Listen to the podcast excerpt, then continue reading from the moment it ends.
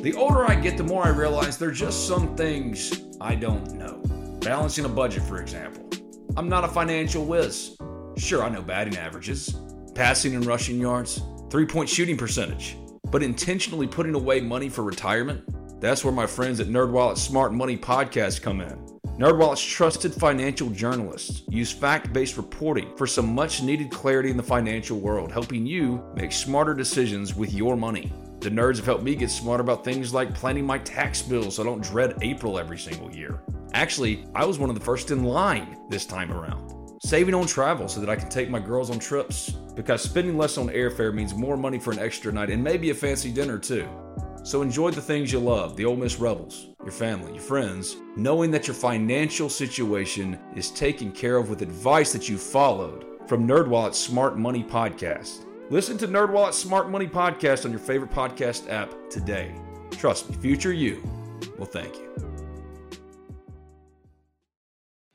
What's so special about Hero Bread's soft, fluffy, and delicious breads, buns, and tortillas? Hero Bread serves up zero to one grams of net carbs, five to eleven grams of protein, and high fiber in every delicious serving. Made with natural ingredients, Hero Bread supports gut health, promotes weight management, and helps maintain blood sugar. Hero also drops other limited-edition ultra-low net carb goodies like rich flaky croissants and buttery brioche slider rolls. Head to hero dot co to shop today. You're tuned into an all-new edition of Talk of Champions. I'm Ben Garrett at Spirit Ben on Twitter. Bradley Sowell, David Johnson coming up in this edition of Talk of Champions, recapping, in a way, that loss to Auburn. And also, what's the latest with Ole Miss recruiting? We've got it all here in this edition of Talk of Champions. But before we dive into it, let me tell you about MyBookie. Ever since I started out, people have been asking me for advice on all kinds of things. But in covering sports, it's usually about who's going to win and what team they should bet on. You got L S U or Auburn this week, Ole Miss or Vanderbilt. Well, the best piece of advice I can give to anyone is where you're betting is just as important as who you're betting on. It's why I always tell people to visit MyBookie. They've got the deposit matches, free bets, and huge cash prize contests for you to take advantage of all season long. N F L action, check. College football, check. Plus, they have a mobile-friendly website and top-of-the-line customer service, making their platform a one-stop shop for all your betting needs. MyBookie offers action on everything from championship futures to N F L in-game live betting, making sure you're covered every step of the way. Congrats if you were one of the ones to cash in on the generous early season odds on the Lakers to win the N B A championship. Sign up at MyBookie today. And when you do, use my promo code, T O C, for Talk of Champions, T O C, to claim a deposit match, dollar for dollar, all the way up to a thousand bucks. It's a bonus designed to give you a little help and a head start on your winning season. That's promo code T O C, T O C, for Talk of Champions, for you to claim your bonus when you make your deposit. Stacked U F C cards, presidential prop bets, all the major sports and more await you. Sign up today to begin your winning season, exclusively at MyBookie.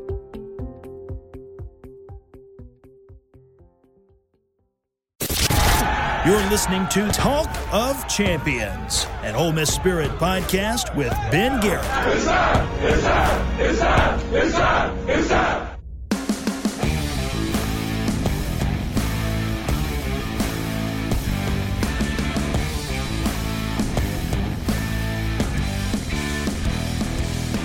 Happy Monday. This is Talk of Champions, an overreaction Talk of Champions, as we do every Monday after Ole Miss plays a football game. It's not necessarily a happy Monday because Ole Miss lost again to Auburn this time, falling to one and four on the year. Bradley Sowell is here to make sense of it. Former Ole Miss offensive lineman, eight-year N F L vet, and then later on the Modern Woodmen phone line, David Johnson, my coworker at the Ole Miss Spirit, o m spirit dot com, an affiliate of two forty-seven Sports, for a recruit check. But Brad, what's going on, man? How you doing? What's up, Ben? Brutal. A little bit shocked by that game. I mean, that was um, that one right there hurt worse than anyone this year, I think. Let's just go right out of the gates. A super hot take, and you can tell me if I'm wrong. For as good as the Alabama game was coached, this game on Saturday was the polar opposite of that. I'm fifty-fifty on it, man. I mean, there's some there's some players that got to wake up out there, honestly. I mean, there's some drop balls in there. There's some some crappy defense being played. I mean, he can't do it all. I mean, he, he's there. There are some things he could do better, but but I mean, you got to think what he's working with. I mean, there, there's times where he's having to consider going for it on fourth down in the damn midfield because he knows defense can't make a stop. So and he's trying to do the best he can with what he's got. And um, I mean, he he's kept it respectfully and competitive all year. But I mean, dude, coaching this team, it does not look to be very easy, especially when you got, you know, one quarterback that's that's not reading zone well, so he's having to, you know, do a kind of a quasi two quarterback system. I mean, just so many moving parts on a on a, on a team that that's so shorthanded. They don't know how to win. It goes back to what we talked about at the end of last week. They don't know how to win games. It took y'all some fortune, obviously, but it took y'all the win in Fayetteville in two thousand eight to get over the hump and feel success. This team cannot make winning plays. And we can talk all we want to about the missed replay, which one hundred percent went against Ole Miss. Shivers touched the ball. He has to go claim it in order for the play to be over, and he didn't, and Ole Miss recovered it. That's a touchdown. Maybe the difference in a win compared to this loss. But I keep going back to two plays. The first one, Matt Corral's interception in the back of the end zone, the second offensive series for Ole Miss. No points. Botched snap on a punt for Auburn. Tylan Knight downs the punter at the twenty-five of Auburn. Ole Miss goes nowhere. Fakes a field goal. No points. Lane Kiffin has forgotten more football than I'll ever know. He's a brilliant offensive mind. He's a hell of a head coach. But there are going to be times when Lane Kiffin has a bad day, and I thought Auburn was a bad day.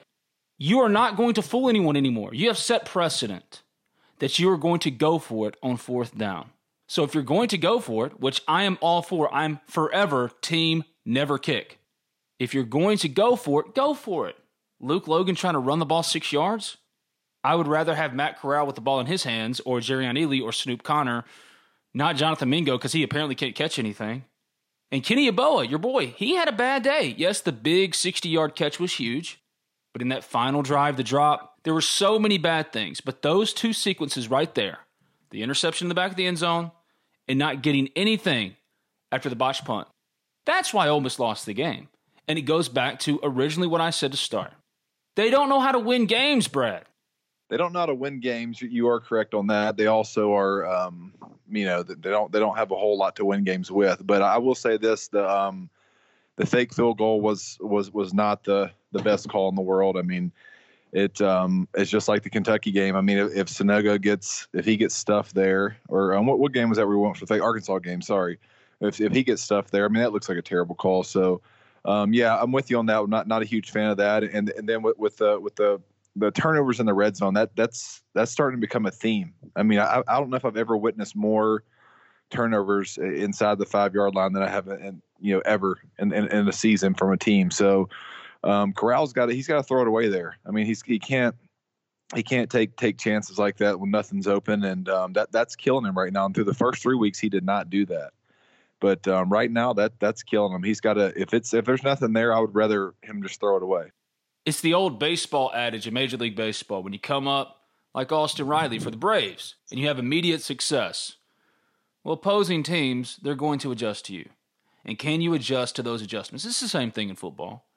Matt Corral came out, first time under Lane Kiffin. Defenses were trying to figure out what Lane Kiffin would be doing, what Matt Corral would look like in that system. Well, now they've seen it. And Arkansas kind of laid out a pretty good blueprint. And that's exactly what Auburn came out and did. The exact same kind of defense that Arkansas did. Drop it, everybody back. You should be running in that formation. You should be running the ball. And Ole Miss did run the ball. Actually outran Auburn in the game and still lost. I think they outpaced them by sixty yards or so. But you and I were texting. Yeah, but if you, if, if you look at that, though, that's a misleading stat because Corral had eighty yards and Plumlee had fifty yeah, or sixty yeah. yards. So that's that's one hundred forty yards right there of rushing by just the quarterback. So that's not all by design. No, but it comes back to the next question. Why are you trying to shoehorn John Rhys Plumlee into this offense and play him? And I'll be honest, everybody's heard me talk about John Rhys Plumlee and Matt Corral. I got scorched for talking about John Rhys Plumlee. A lot of it misinterpreted. But I've said countless times now, Matt Corral was chosen. He showed why he was chosen those first three games. He's your guy. There's no threat to pass when John Rhys Plumlee comes in. If Ole Miss can just get one first down, force Auburn to call its timeouts in its last offensive drive before the final one, excuse me. So second to last offensive drive. They probably win the game. But when John Rhys comes in, they are not even thinking that you're going to threaten to throw the ball. So I just, I don't get why now. And I understand that you're looking at the same defense you saw against Arkansas, and you maybe felt like early on against Arkansas, Ole Miss didn't run the ball enough. So I understand the temptation then to go with John Rhys Plumlee. He's the running quarterback. And initially it did have some success, but after a while they realized, oh, they're never throwing it with him. And then they started to do the thing that Matt, Luke, and Rich Rod did. Here comes John Rhys. Here comes Matt Corral. Here comes John Rhys. Here comes Matt Corral. Matt Corral coming in on obvious passing downs. It's like going back in time. He's been your guy all year. Yeah, I'm with you on that. I mean, there for a minute, I will say it, it did feel like last year. I mean, I mean, there there was when they were running back and forth on and off the field. It was it had a very last year feel to it. Um, my thought was early on, I, I kind of got why they were doing it early because Auburn came right out and they were literally in the same defense Arkansas um, gave them the week before. So I, I think that looking at it from early on standpoint, I think they wanted to mix it up and kind of get them in their base defense, which is a four down. You know, they play a lot of man coverage. Well, this game they didn't do that. So um, until we started bringing John Rhys in there, and then they was kind of got them off balance. I think they went back to just their base D because they didn't want to get stuck in, in the three down with John Rhys in there. But, um, yeah, I mean, it, after a while, I mean, they they kind of got a beat on it, and it was, um, you know, it, it really was it was ineffective. So I, I don't, I'm not sure why they kept doing it late in the game, um, I, I, unless they they think the Corral shook, or if um, you know, they're just trying to figure it out. But it did. I, I don't think I don't think the offensive coaching staff does not look comfortable when John John Rhys is in the game calling plays. They just it looks like a mixed bag of. of different runs from last year, and um, you know, there's no threat to throw it. So I think they're trying to do to to involve him, but I just don't know that that that they're comfortable doing that. They're trying to involve him to the detriment of the offense. He just doesn't fit. I get that you're trying to keep the kid happy, but if he's going to transfer, let him transfer. You made your choice. We don't just completely recap the game on Overreaction Monday. We got a lot of stuff we want to go over, but these are just initial reactions here. Ole Miss takes the ball up one with five minutes left. You have got to be able to get one first down to make Auburn start to burn its timeouts. And quite frankly, you shouldn't even be thinking too much about the clock or milking the clock. I don't want to give Auburn the ball back and have my defense try to stop them again. And the defense, again, was good enough. That's as good as you can get from them. The offense has to win that game. So why is John Rhys Plumlee in the game? Up one, five minutes left, to lose five yards because they're not respecting the pass at all. Run your offense. So that's why this game, this loss, is more inexplicable than Arkansas. Because at least Arkansas, you understood why they lost. Seven turnovers, twenty-four points off of those turnovers. Okay, you lost. Auburn was not a good football team. And they were not doing anything particularly exciting offensively. Bo Nix was checking down and throwing short passes, and Ole Miss was tackling pretty well. They were getting pressure on the quarterback. Ryder Anderson was back out there at defensive end. John Haynes was back out there at safety. So they did watch the film and say, okay, these guys can help us where they are. And yet they still lost. If you think about it, they're an extra missed point away from being oh and five. So on Overreaction Monday, here's where I'm at. As encouraged as you were after the loss to Alabama, where are you now? Because at the end of the day, it's about winning games. This is a scoreboard business. I mean, Lane Kiffin said that. They didn't come here to play Alabama close. They came here to beat Alabama. Well, if we're going to hold it to that standard, this is a scoreboard business, and Ole Miss is one and four. And does anybody think after watching that Kentucky game that Ole Miss was ever going to stop Kentucky offensively? Now, maybe Kentucky never stops Ole Miss offensively, and Ole Miss is the one that gets the two-point conversion, and Kentucky doesn't. I just don't know how you're supposed to feel if you're an Ole Miss fan today when two weeks ago you felt like they could beat everybody left on their schedule. They're going to beat Vanderbilt, but we've gone back now to where we're predicting this team to at best win four games. That'll be good enough to go to a bowl, but it isn't what you thought they would be after the first three weeks. Yeah, we've been in every single game in the fourth quarter, maybe maybe minus the Florida game, but that was still like not a not a bad bad loss. But I mean, it's just like, it's like we're a touchdown worse than every team in the S E C, which isn't isn't far off. But it's like, I mean, at what point are we going to step up and, and actually win the win win a game? I mean, at one point during that game, I thought Auburn wanted to quit. I'm being dead serious, man. Whenever we went up by seven, defense started playing a little better. I'm um, really getting after them. I, I mean, I thought that, um, you know, I thought I thought we had I thought we had a real chance there to to. to actually turn the corner and take over an S E C game and win the game. But But this team just doesn't have that ability, and that just is what it is. And and, I, and I'm sorry, Ole Miss fans, but but get ready. This is going to be the theme for the rest of the year. Every game is going to come down to the fourth quarter. It's going to be very similar to this, and it's going to, it's going to be a matter of, okay, which game does does the players decide to step up and and win a damn game? I mean, it's it, this could be one one of the most painful seasons of all time, just because it's um, we're so close, and it's you know we hope this is a sign of. Of hey, we're going in the right direction, but it's I mean, at some point, man, you you got to step up and win a game or two. It's all about wins and losses. That's what it comes back to.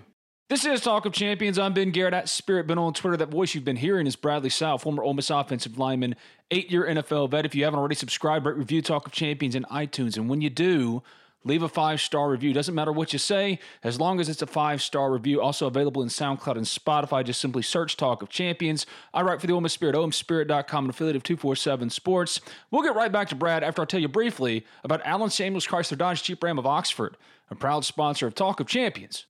Celebrate. Ole Miss football, it's here. We made it. We made it. Yeah, the season looks a little different, but some normalcy has returned. Now's as good a time as any then to find your next perfect car, truck, or Jeep. Think about it. Riding around in your new Jeep Gladiator, your Ole Miss car flag flying, on your way to see the Rebels play, can you believe it, in style. Allen Samuels Chrysler Dodge Jeep Ram of Oxford has you covered. And no, you don't have to worry about covid nineteen. They're open for all of your vehicle needs, taking extra precautions to ensure your car buying process is as seamless and safe as possible. Even better, they're offering customers the opportunity to purchase a vehicle completely over the phone or the internet with a delivery to your home. You pick out the vehicle you like. Simply contact them by phone, email, through the website, and they'll prepare the paperwork, review it with you on the phone, and bring it and your vehicle to your home to finalize. So what are you waiting for? Why not? Why not now? Give them a call. six six two, six three eight, zero zero four four. That's six six two, six three eight, zero zero four four. Visit them online at allen samuels oxford dot com or see them in person. Socially distanced, of course, at twenty-two oh one East University Avenue. That's just past Kroger. Allen Samuels Chrysler Dodge Jeep Ram of Oxford. Let's be friends.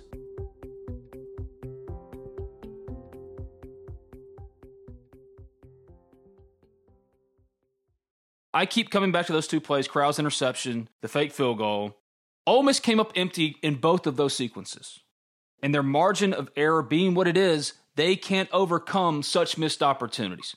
This team isn't good enough. They absolutely can overcome, you know, they actually absolutely can, can throughout that game. There's multiple plays in there that, you know, especially when the, whenever the, um, they, they snap the ball over the, the punter's head. I mean, we get points there. We can we can certainly over, overcome some bad stuff, but we have to, you know, it can't just be a complete game of missed opportunities, and that, that's what we had this um, this past week. You know, it's just we, I feel like we never really took advantage when when they were giving it to us, and then turn around and um, you know give them something. So it's it's overcomable, but it's it's gonna it can't be a full game of missed opportunities. I think what Lane Kiffin's dealing with, he's it's starting to really set in um, what kind of process this is. I mean, he's having to make decisions based off of what he has. And I think once Ole Miss gets the the correct, you know, um, personnel in there on the field, I don't think he's he's doing some of the crazy stuff he's doing now. If, if Lane Kiffin thinks, hey, my defense can can actually get a stop, he may punt it sometimes. And I think if he thinks that, um, you know, his quarterback can can read his zone or whatever, I think that, you know, he he calls the game different. But I think right now he's just trying to pull everything out of out of the bag. I mean, it's like he's playing with the little giants. I think Ole Miss has to lower its expectations across the board. We have been a little too heads in the clouds about what this team can be, assuming everything can go right and they can play a clean game. They can't. They can't play a clean game. They're going to beat Vanderbilt, but after that, and after they've lost to Arkansas and to Auburn, you cannot assume that Ole Miss is going to go and beat L S U. I don't care how bad L S U looks to you. You can't assume it. I don't care how bad Mississippi State looks. You can't assume that Ole Miss is going to beat Mississippi State. So you need to expect one more win and hope that Ole Miss can put it all together for two more, because they're not getting to five wins. Who knows? I mean, every week's going to be like this. Maybe, maybe suddenly we get a we're going to beat Vandy when we play them. Maybe suddenly the the next week, I don't know. I think it's South Carolina or, or you know one of the teams. Maybe we actually pull one off at the end, and then that's that's the thing that that, that gets us going for the rest of the year. So. dude, I, I, as much as I'd like to say we're not going to win five games, shit, you just don't know with this team because, um, I mean, it, maybe it turns on because we're going to be in all the games. Nobody is beating us by double digits for the rest of the year. Um, I mean, maybe, maybe, but, but it, I'd be surprised. Every game there's going to be the fourth quarter, we're going to have a chance. So maybe, maybe, you know, maybe we figure it out. Maybe we do. So I think that um, I, I don't think five's out of the question just yet. What do we know about Ole Miss? If an alien fell from the sky today and dropped on your doorstep, knocked on the door, said, "Hey, Brad, tell me about this Ole Miss team." How do you explain it to them? They're a guy short. They're they're just they're so close everywhere. They're basically a guy short everywhere. It's just unbelievable to watch. I mean, it's you, you, we're so close, but just just no no idea how to win a game there at the end. You just feel like every everything's gonna. Um, you feel like they're gonna find a way to lose every every time. And that comes back to my original point, figuring out how to win. And you've seen it before. The difference between a winning football team and a losing football team, it comes down to talent, obviously, but also it's about mindset. Because once doubt starts to creep in, that's about as corrosive of a feeling as you can possibly have as a football team. If you don't believe that you could actually win the game, regardless of how close the game might be or how attainable the game might be. I've got the ball, chance to go win the game. You're expecting the worst to happen. And I'm not saying that this team is dealing with that. We don't have the access to this team as we have with y'all's teams. But it's certainly, at least when you watch them, feels like there's more of a hope than an expectation. Say what you want to about Hugh Freeze, but his teams, when they took the field, expected to win. They expected to beat whoever it was. Now, that wasn't something that just happened overnight. They haven't felt winning. Even when Ole Miss had D K and A J and Dawson and all these guys, and should have won just based on sheer talent alone, they still lost. They didn't have a winning season. They didn't go to a bowl. A J. Brown, D K Metcalf, and their entire Ole Miss careers never went to a bowl. So now you look across this team at like Elijah or Matt Corral or whoever, who's got the confidence? Who's got the belief? Kenny Yeboah dropping that pass on the last drive, I mean, it was wide open. That just reeked to me of a team that just doesn't have that, that, that belief yet. And that's something that only comes with a good result. But the problem is, Ole Miss is playing a ten-game all-S E C schedule. I was, yeah, I was, I was just about to say that. Yeah, I mean, of course, Freeze's first year, they they went to a bowl unexpectedly. They still finished three and five in the S E C, you know, next to last in the S E C West, and you know, it would have really benefited Ole Miss if we had four, three or four games that were, um, you know, smaller opponents, and you, you rip off two or three S E C wins, and here you are with six or seven wins, and everybody's talking about, you know, something totally different. But when you're thrown into a ten-game schedule, man, I mean, I mean. You, if you'd have told me, yeah, I mean, Ole Miss wins three, three or so of those games, I would be shocked. So it's, you know, th- that's just a different kind of year, and it, it could sting a little worse this year because there's just nothing easy coming up. So now what? What's next? Basically, they've got to win a game like this, have to come out on top, flawed as they are, and every single game, like you said earlier, is just going to be an absolute grind for them. There's never going to be a single easy Saturday for Ole Miss this year. Not one where you just get to kick back and watch an easy win. I just don't know where you go from here. I, I feel this is what Ole Miss is. Like, what's the upside to Ole Miss right now? Because the upside was Matt Corral. Well, now Matt Corral has regressed a little bit, as to be expected. He couldn't have stayed on that pace. It was impossible. Well, here's here's the difference in in, in most most teams that are one and four. We're, I mean, we're we're losing very close games, so it, obviously it hurts a little more. But but we're right there, man. I don't think there's any reason for this team to go in the locker room and say, you know what, we're just we're just terrible. We're not gonna, you know. You know, we're we're gonna we're gonna hang it up for the year. That's, dude, I'm telling you, that this thing can turn around fast if they if they just keep pressing and keep trying to get better.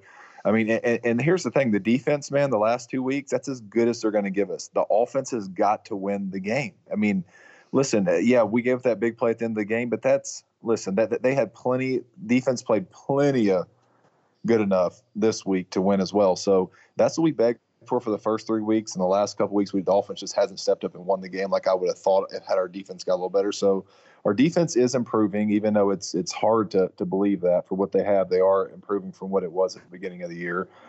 And I mean, it's, we're, we're close. It's just it's going to be like this every week. I don't think there's any reason for us to give up. So um, let's keep pressing, and you you never know. Maybe you start winning them. So I mean, you're going to be in there. It's going to be the same same deal for the rest of the year. Well, it's Vandy week now here on Overreaction Monday. I don't want to talk about the Auburn game anymore. We don't recap games here, even though that's pretty much what we just did for twenty minutes. But anyway, what's your worst Vanderbilt memory and your best Vanderbilt memory?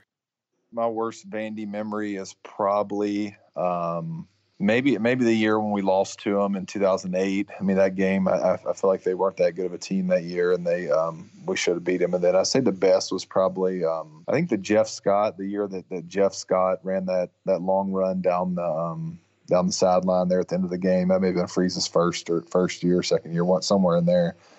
But um, that, I thought that was that was a pretty pretty cool Vandy moment. Vanderbilt tries to be a rival to Ole Miss, and you've been on those fields. Did the players on that side treat it as a rivalry?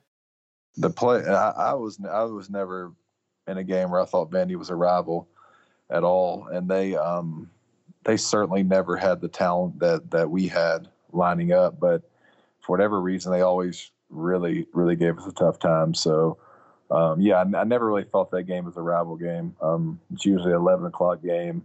Uh, yeah, and I never thought that was a rival game in my head. If you don't win it this week, man, it's time to hit the panic button, maybe move on to basketball. I mean, come on. I know that Ole Miss and Vanderbilt always play each other pretty closely, but my God, Vanderbilt is absolutely decimated by COVID. They have no players. If you can't win this game and win it going away, if this can't be the one comfortable game of the year, Ole Miss has got real problems.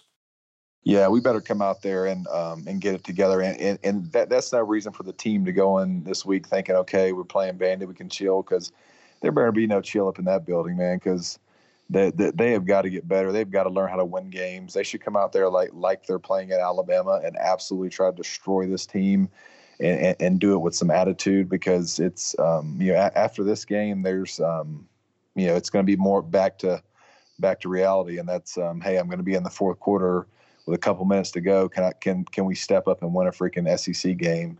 Um, so yeah, that, that they need to use this week to get better at the things that they need to get better to actually finish a damn football game.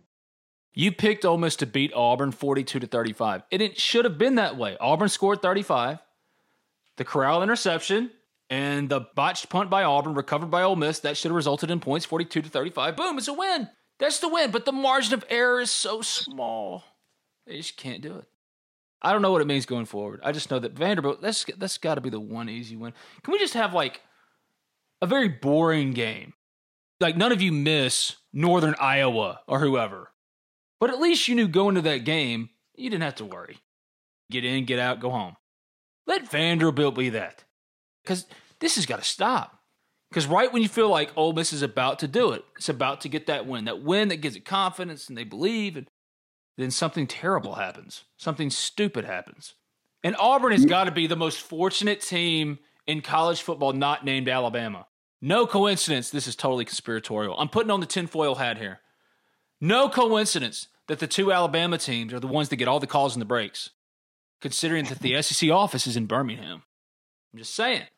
Man, Gus saw his job flash before his eyes multiple times up here in Oxford, because he leaves Oxford with a loss um, Saturday. And um, I, eesh, Gus, Gus may be lucky to finish out the season. So, But he should um, have, though. That's the thing. Ole Miss looked better, looked like a better team, except for J J. Piggies absolutely obliterated Dalen Gill. Did anybody else see this? Did you see this? It's like a nineteen-yard run, and J J, big three hundred pound tight end, comes across the formation, and Dalen Gill, he's free release. He thinks he's about to hit the running back, and J J just destroyed him. It was as if Dalen Gill had ran into a transformer. It's as if Piggies is an offensive lineman or defensive lineman playing um, yes. tight end. So, um, Which is yeah, kind of what he is.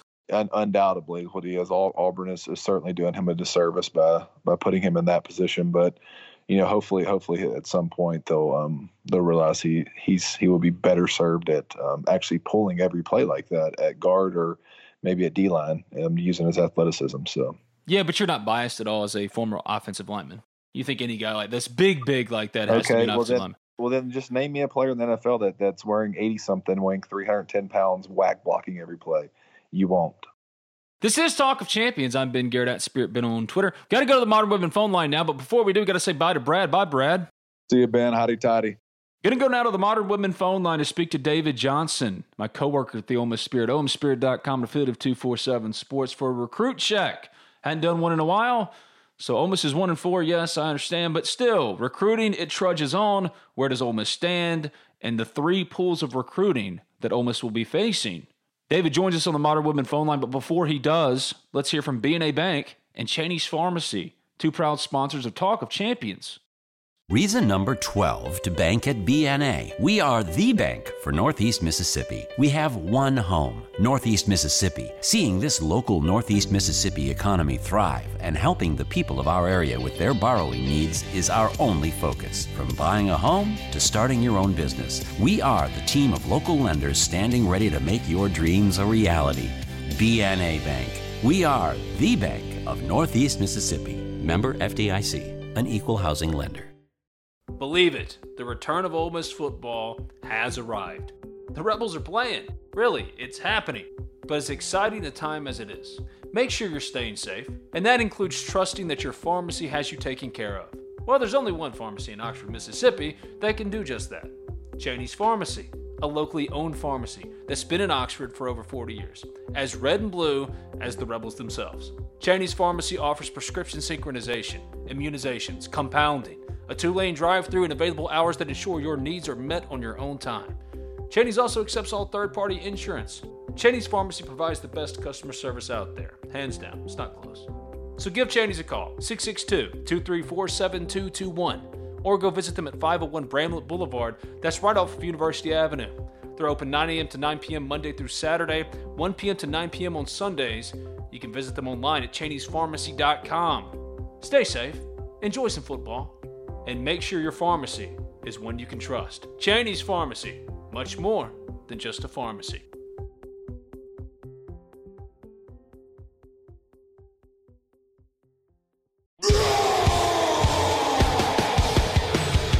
Check that shit out. Wow. You're here. I'm here. Let's do this. It's Recruit Check time here on Talk of Champions. I'm Ben Garrett. Go to the Modern Woodmen phone line to speak to David Johnson, my co-worker at the Ole Miss Spirit, o m spirit dot com, an affiliate of two forty-seven Sports. He covers recruiting, Ole Miss football, better than anybody. The busiest man on the Ole Miss beat. Hey, buddy, what's up? Hey, Ben, how are you this morning? I'm good, man. How are you after Ole Miss fell to one and four?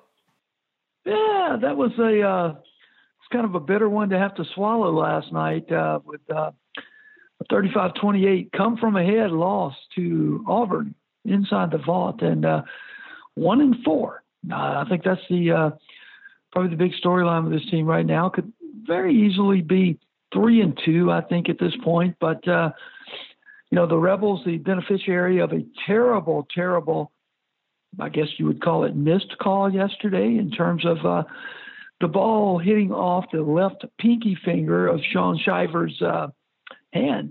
It touched him, Ben. But the replay official, the guy getting the check to make sure all that stuff is right, he said he didn't. And, um, you know, nothing but perplexed on that. Uh, there there will be a statement from the S E C office about how uh, they didn't notice that. They didn't see that. It's an egregious error, and they apologize. Much like uh, happened in the Auburn, Arkansas game. But, you know, that's what I leave that game with. Ole Miss gets that touchdown right there. It's thirty-five twenty-seven, precious few minutes remaining in the game. We don't know how it would have ended up with the Ole Miss defense. Auburn could have very well marched down the field in three or four plays, went eighty yards, scored the touchdown, got the two-point conversion, went to overtime, and Ole Miss loses anyway. But yeah, that's, that's where I'm at on this Sunday as we discuss uh, that happening. How does it affect recruiting? Because we came into the year as we did these things, and you come on here occasionally just yeah. to do these recruit checks. Winning is something that I think the casual recruiting follower would think would be the biggest determinant for players going to schools, but you and I have argued that that's not necessarily the case. It's about relationships.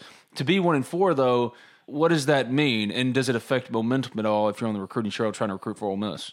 Well, I'll rewind back to the summer. And every single Ole Miss coach I talked to said, we just got to win some games. We've got to win some games. And uh, while you're correct, and I think I'm correct in my assessment that it's probably more about relationships than it is about wins and losses. Um, at this juncture in our history, in our existence, it's difficult to build those relationships with the COVID restrictions where the kids can't come to campus, the coaches can't leave. Um You know, that that's a tough thing right there. And, you know, I've compared it in the past to online dating. You know, you're about to marry somebody on both sides of this equation without ever holding her hand, you know, without ever looking her in the eye outside of uh, Zoom shots, you know. Um, and, and then you want to factor in the fact that next year, this free transfer, this one free transfer is going to be granted to everybody where they don't have to sit out a year. There are going to be a lot of guys who made bad decisions because they didn't get to go to campus. They didn't get to sit in meeting rooms. They didn't get to watch practice. And they're going to go, you know what, this isn't for me. And again, that equation works on both sides of the coin. There are going to be coaches going, I mean, pardon my French, but why did we recruit this turd into our program? You know, we wish he would go somewhere else. So it's going to be going to end up being a lot of roster churn because of all this. And, um, you know, that's the um, that's kind of kind of the world we live in right now. But getting back to your original question, is winning important? I think it's more important than ever right now. And I'm just going off again what Ole Miss coaches told me back in the summer when recruiting wasn't going swimmingly. We need to win some games. All we need to do is win some games and everything's going to be okay. Well, right now they're winning twenty percent and losing eighty percent of the time. That's what one, one in four in my quick math equivocates to. So uh, is it important? Yes. I, I'll argue this is not the throwaway season many have tagged it to be for the Ole Miss football program. And, and this is not an indictment against this current class, who right now is ranked forty-sixth nationally, rising on up. Still ranked thirteenth in the neighborhood in which they live, and that's the S E C. But um, then they need to win some games. They they they do need to win some games.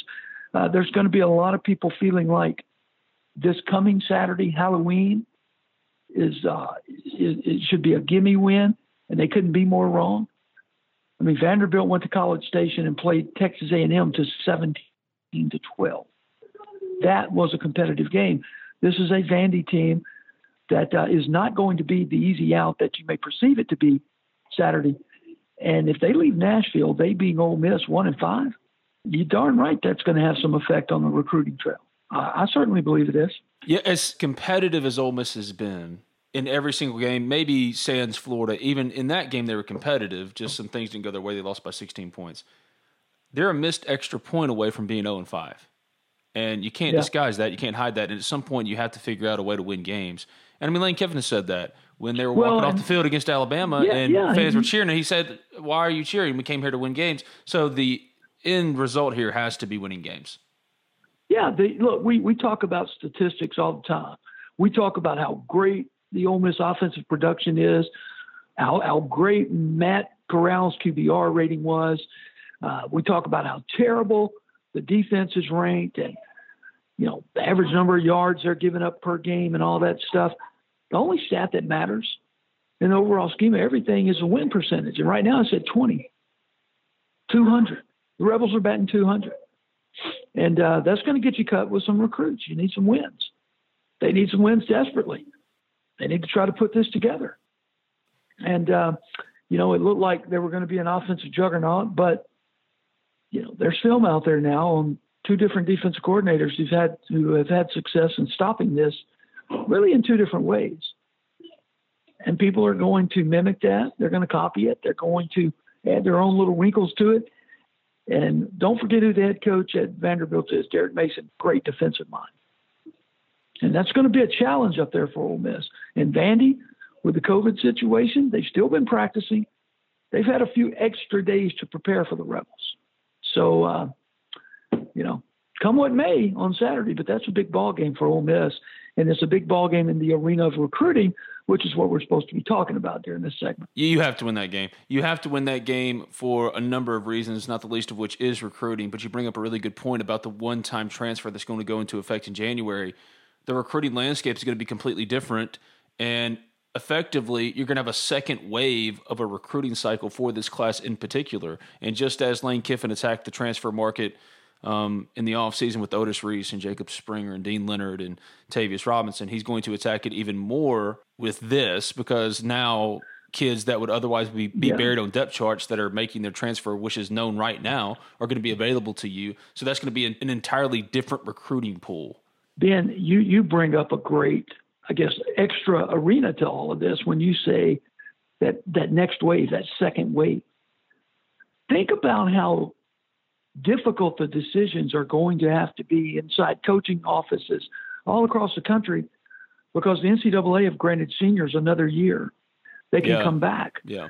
Now, you think you bring them all back and everything's just fine. You got extra depth and all that good stuff. But in the real world, this world, that's not how it plays out. I mean, you've got to, let's just hypothetically here say, you got a, you got a senior left tackle, and the guy's pretty good. He's good enough to be a starter for you in this league. But you got a sophomore left tackle that that's the only spot you can squeeze him into the lineup next year when he's a junior. And you got to do one or two things. You've either got to push that senior out the door and make room for this riser who you've got coming up. And if you do that, you're not going to have the senior. Or you got to keep the senior and play him for another year and risk the fact that the young guy behind him is going to go, I'm not waiting here another year to get to play because this dude's coming back. I'm hitting the portal. So, you know, that's, that is going to be chaotic. I don't see any way that it's not going to be chaotic. I mean, you always have younger guys pushing older guys. And if the older guys decide to come back, are the younger guys going to wait another year to get on the field? No, no. And if the older guys aren't guaranteed that they're practically guaranteed, there's always a battle for spots and playing time. But if they're not practically guaranteed that everything's going to remain the same with them, they're going to jet out and go somewhere else and play for a final year.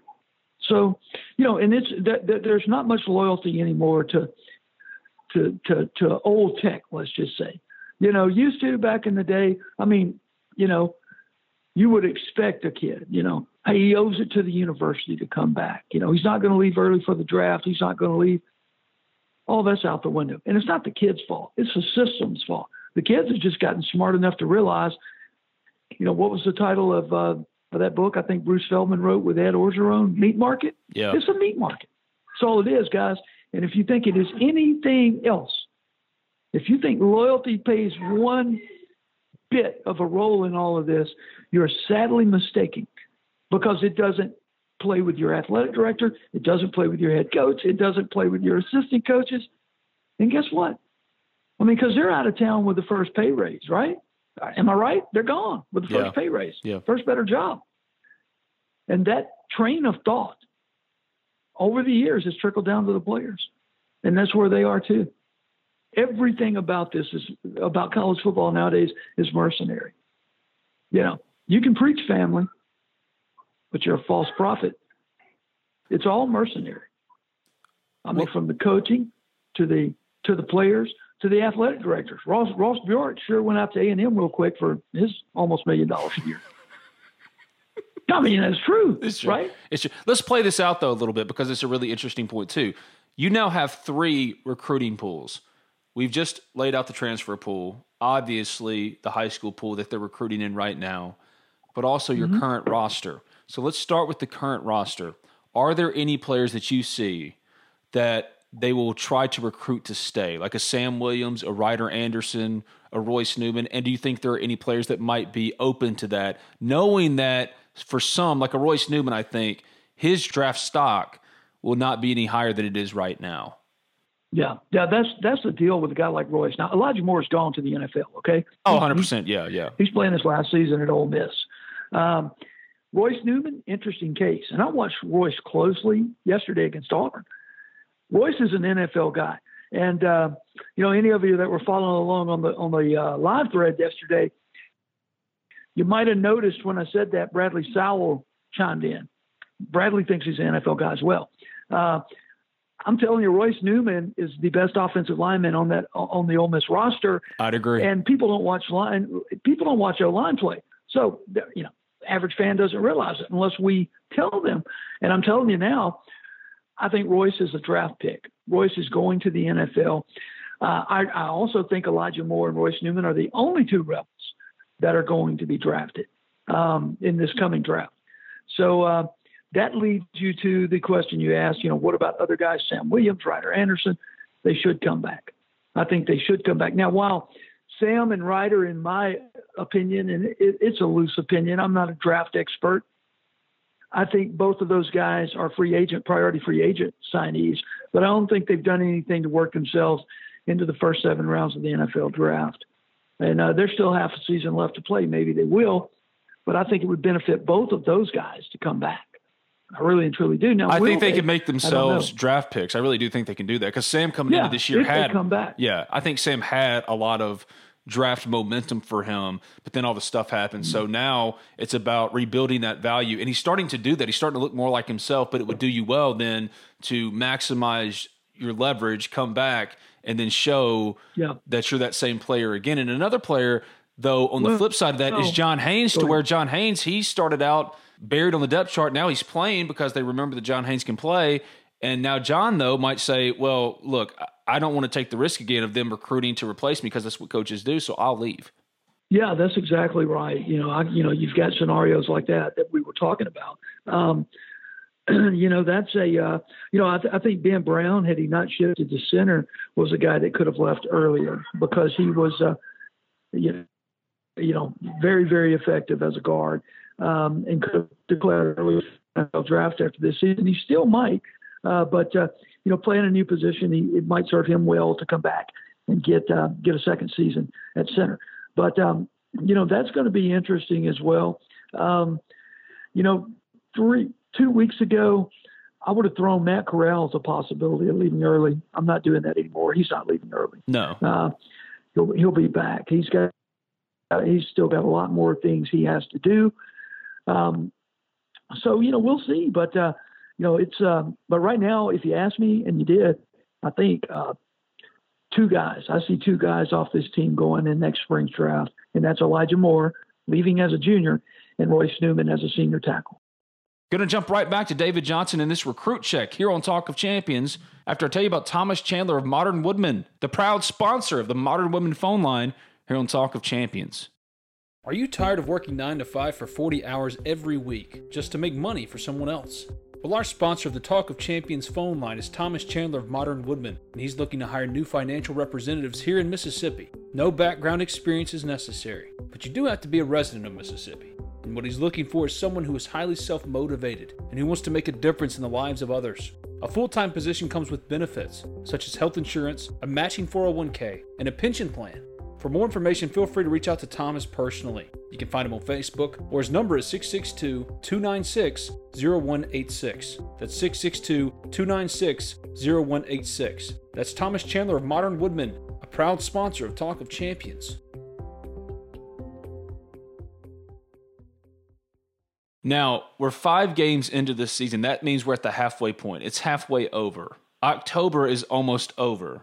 Is there going to be an early signing period, or are we just now accepting that that's gone for the year, that there's going to be one signing period, and it'll yeah, probably no, be in February, March? No, no. Right. I mean, early signing period has not been canceled. So, um, you know, I think pretty much everyone is resigned to the fact that you've got to sign a bunch of guys you don't know. And a bunch of guys have to sign with the coaching staff that they don't know. And a school that a lot of them, some of them paying for it out of their own pocket, coming and taking academic tours. But let's be honest, most of them can't afford to do that, particularly when your recruiting net is scattered out as far wide as Florida, New Jersey, uh, Pennsylvania, and Texas. I mean, you know, a weekend trip to Oxford is not doable for a lot of those kids and their families. So, you know, there, there's, there's going to have to be a lot of blind trust in all of this. And um, it looks like that's the direction we're headed. And Ben, I can't figure out for the life of me why it's okay for a kid to come take an academic tour. It's okay for fifteen thousand fans to be in the stadium, and nobody's social distancing. That's a big bunch of bull crap. You know what I'm saying? Yeah. I mean, I mean, look, when you walk through, I mean, it's all a farce. And this is coming, look, man, I'm telling you, this is coming from a guy who almost died from COVID. Yeah. Okay. But this shutdown crap, you know, to each his own. I wear a mask when I go inside somewhere. But but my goodness, I'm not for shutting everything down. I mean, I just think, uh, and, and the reason, look, if shutting it down is the right call, then it's the right call. I'm one hundred percent for it. But we're in the twilight zone here, where it's okay to allow sixteen thousand people to come to one single event, but you know, you know, without masks, you know, because once you sit down, you don't have to wear your mask.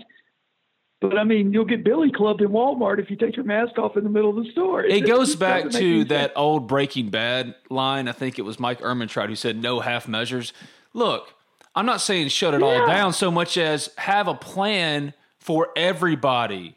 You know, an umbrella plan that this is what we're all going mm-hmm. to do.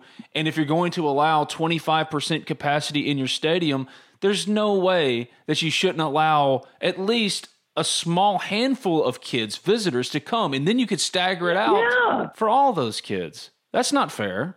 That's my point. True story here. So, so my little girl has a big Halloween party planned next Friday night. We've invited all her friends and their parents and all that good stuff. And we did a body count, you know, well, I guess that's an appropriate phrase to use. This oh time. God. We did a body count and we were up to around thirty people. And I, and, and my oldest daughter's like, hey, O P D's going to come over here and shut y'all down and arrest you. And I'm like, wait a minute, wait a minute. Are we at that point where you can't have a children's Halloween party uh, without checking on what the, the, re- the most recent government regulations are? And I was like, yeah, we do. We are at that point. So I had to call the Oxford Police Department. And I want to get this on record. I talked to Officer Smith, who told me that, yeah, the capacity limit right now is twenty-five, but if they get called over and there's thirty, thirty-one kids here, they will not arrest everybody. So so we're going to have about thirty, which is probably five more than we're supposed to. But uh, I've got a I've got the O P D on record saying okay. they will not cuff me. So what what are they going to do? So, like lock up Peppa Pig and put her in the back of a cop car? I mean, what are we doing? Oh, look, look, I, I'm going to tell you, if the Oxford Police pulls up to my house next Friday night, I, I'm going to have cameras ready. I'm filming this whole thing, but I mean, just in case. I mean, you know, just in case everybody gets cuffed and locked up and fined and cited and all that good stuff over a children's Halloween party. There's so, just uh, no direction, we'll man. See. It's it's a weird thing, and um, it's it's also strange if you're in a spot like as we're talking about transfers and the three pools of recruiting. Otis Reese. I mean, at this point, you you've got to accept that Otis Reese is not getting cleared, and it's completely unfair to the kid. But here's the thing with Otis Reese: you think, okay, well, Ole Miss will get him next year. Well, not necessarily. I mean, Otis can say, like Laramie Tunsil almost did when he was dealing with N C double A stuff, screw it, I'm going to go prepare for the draft. He could opt out at any point. And I think Otis might feel himself to be talented enough to at least shine in a pro day or in a combine-type yeah, yeah. atmosphere and, you know, go get drafted in some way. Yeah, I, I, I get it. And you know what? The fans just might as well be prepared for things like that. That's the world we're living in. It's partially the fans' fault, too. I'll probably get some backlash on this, but, uh, you know, it's this age of nobody giving a crap what you think. And you being the fan or you being the player or you being the coach or you being the sports writer, um, you know, social media has made us all mean. The anonymity it offers um, allows people to spout off everything they want to spout off. And, you know, fans go off on, on players all the time. Ben, they they do read it. I mean, I mean, you know, I've seen where other fans have gotten on there and gotten on a fan for cutting, cutting a kid or, or, you know, just really hammering him. Those kids read that stuff. What did Matt Corral say he did? What did he say he did after the Arkansas game? He went straight to social media and the message boards and soaked it all in. Every one of those kids do that. But that's Every so corrosive, players man. and recruits. That, that is and it just... is eating away at the spirit of the game. My point being, any, you know, give a, give a hoots, they've exited the door from everybody, from everybody. I'm talking not about Ole Miss specifically. I'm talking about across the country. You think those players, they read what you say, but do you think they give a hoot? No. And you don't give a hoot what you say about them or what you say about the coaches, and the coaches don't give a hoot what you say about them either. I mean, that's the bottom line. Yeah. I mean, there are probably less than ten people Lane Kiffin really cares what they think about him, in all honesty. I mean, this is, it's a zoo. I mean, half the people on the message board last night wanted to fire Lane. The other half wanted to kill the people who wanted to fire Lane. Well, Ole Miss picked up a commitment last week from Devin Lee. Tell me about him. Yeah, Devin Lee's a, a really smart, intelligent defensive tackle from the state of Georgia. Uh, it was a war with Vanderbilt, folks, and it was kind of not really public with everything that went on there. Uh, he had privately committed to Vanderbilt back in September, and uh, Ole Miss has kind of gotten in on him late, but they man, they made up a lot of ground, convinced him Oxford was where he needed to be, and um, I think he's a he's a guy. It's hard to say a defensive tackle is going to come in and and, and play next year. I think this kid is, not so much because of his talent level, but so much because of the talent level on the roster when it comes to defensive tackles for Ole Miss. Uh, Devin Lee, six three, two hundred eighty-five pounds. Uh, I think he's going to get in that rotation next year at some point. But, uh, you know, he may not be a starter because it's going to take a year or two in the weight room. But, uh, you know, I think it's a good pickup for us, uh, to be quite honest with you. He had a very impressive offer sheet, kind of a nationwide type offer sheet. Arizona State was on there, Boston College. Uh, you know, of course, Georgia Tech offered him within the state of Georgia. He had some Big Ten offers from Illinois, Big twelve, Kansas State had offered him, A C C offers from N C State, Syracuse. Uh, you know, yet he decided he wanted to come to Oxford. Again, sight unseen. Devin Lee hasn't taken any visit here, but, uh, you know, I think they'll hold on to him. Another thing, too, you hope you hold on to all these guys because, you know, schools, as they find holes in their recruiting needs, as signing day approaches, they start throwing out these offers, to rapid offers to these kids that they really haven't recruited before. And, uh, you know, so uh, that's always a concern when a kid hasn't been to your campus, hasn't started to feel at home on your campus, that, uh, you know, there could be some flips coming when signing day nears. I'm not predicting that for Devin Lee. Uh, just just something to kind of keep in the cranium as we get closer and closer to signing day is that a lot of these knots that have been tied are loose. If Ole Miss could have one current commitment to play right now, who would it be? I would say Jamon Gordon. Yeah, yeah, yeah. One of the guys in this class that's ready to go, you hit the nail on the head. Uh, you know, he's a JUCO guy, Mississippi guy, uh, you know, was, was coming here out of high school and things didn't work out. And uh, I remember going to Tupelo and watching him play when he was in high school, and just such a dominant force back then.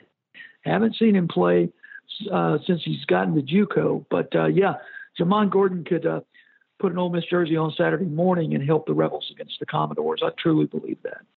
Any players out there, any commitment, or not, excuse me, not commitment, but targets that um, maybe Ole Miss fans should be paying most attention to, who you think have some Ole Miss momentum behind them?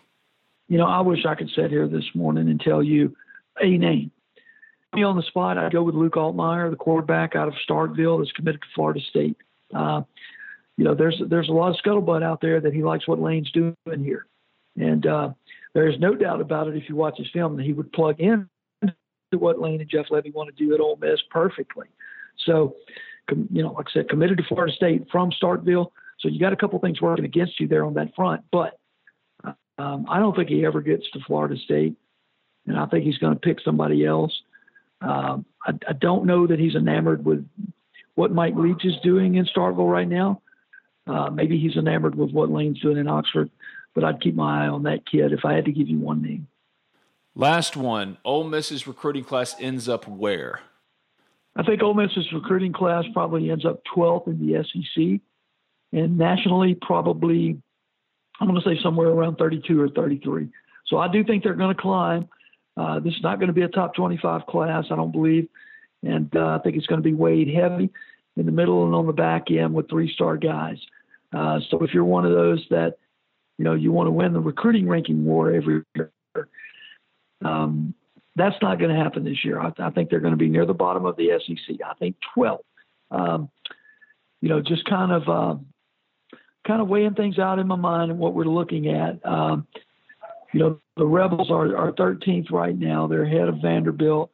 Not worried about that. I could see them passing South Carolina up, um, maybe even passing Kentucky and Missouri and Mississippi State. I mean, I don't know. They could finish as high as ninth when you look at it like that, because there's a cluster from nine through thirteen right now uh, where Mississippi State's average commit is eighty-six point three, and they're ninth right now in the S E C. If you go down to thirteenth, uh, Ole Miss is eighty-six point four two. So everybody's kind of bottlenecked right there. Uh, and that's just in, in star rating average. Uh, nine is State, ten is Missouri, eleven is Kentucky, twelve is Carolina, thirteen Ole Miss, fourteen Vandy. Yeah, I mean, if things hit right, I, I could see them jumping up to ninth, but Uh, I'm, I'm going to stick with twelve. I think they're probably going to settle right around number twelve. But then it doesn't really matter if you go and do work in the transfer market, which is something that Lane Kiffin is absolutely going to do. So that will be fascinating to watch. He's David yeah, Johnson yeah, at yeah. Rebels two forty-seven. Works with me at the Ole Miss Spirit, omspirit dot com, in the field of two forty-seven Sports. It's always fun. You're always giving of your time. Thank you for doing this, man. I appreciate it. We'll do it again. Oh, yeah. I'm, I'm glad we got this one in, in between my house cleaning duties today and uh, honeydews. That was uh, that was risky, uh, but we, we were able to squeeze it in. I'm getting looked at hard right now. That means back to work, Dave. So uh, thanks for having me on, Ben, as always.